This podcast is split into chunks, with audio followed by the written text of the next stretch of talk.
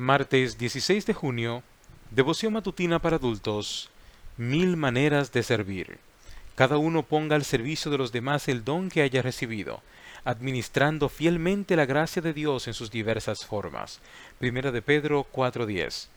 El tipo de servicio en el que seremos más eficientes depende de nuestros dones. Un don es una capacidad que posee una persona y que la destaca de las demás. Puede considerarse como un regalo, cuya presentación depende de aquel que lo concede, mientras que el desarrollo de su potencial depende de la utilización que se haga del mismo. Cada uno de nosotros ha recibido al menos un don que se encuentra latente a la espera de su aprovechamiento para el bien de los demás. Bezaleel y Aholiab eran sabios e inteligentes para las ciencias y el arte, tenían el don de proyectar diseños y trabajar en oro, plata, bronce, madera y piedras preciosas. Junto con ello tenían la capacidad de enseñar a otros su oficio. En tiempos de Moisés utilizaron sus talentos en la obra del santuario. Éxodo 35, 30 al 35.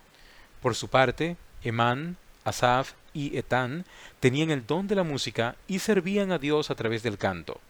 En tiempos de David y Salomón, con su talento, inspiraron al pueblo a la alabanza. Primera de Crónicas 6, 31 al 48. Los discípulos de Jesús recibieron el don de sanar enfermos, resucitar muertos y echar fuera demonios. Sirvieron a Dios a través del alivio del sufrimiento humano. Mateo 10:8. El apóstol Pablo, cuyo don más destacado era la predicación por el poder de Dios, multiplicó los miembros de la iglesia primitiva en diversas zonas circundantes del mar Mediterráneo. Un hermano de la iglesia de Éfeso, llamado Gallo, dispuso sus recursos materiales para el servicio al dar hospedaje y sustento a los misioneros que viajaban de iglesia en iglesia. Tercera de Juan.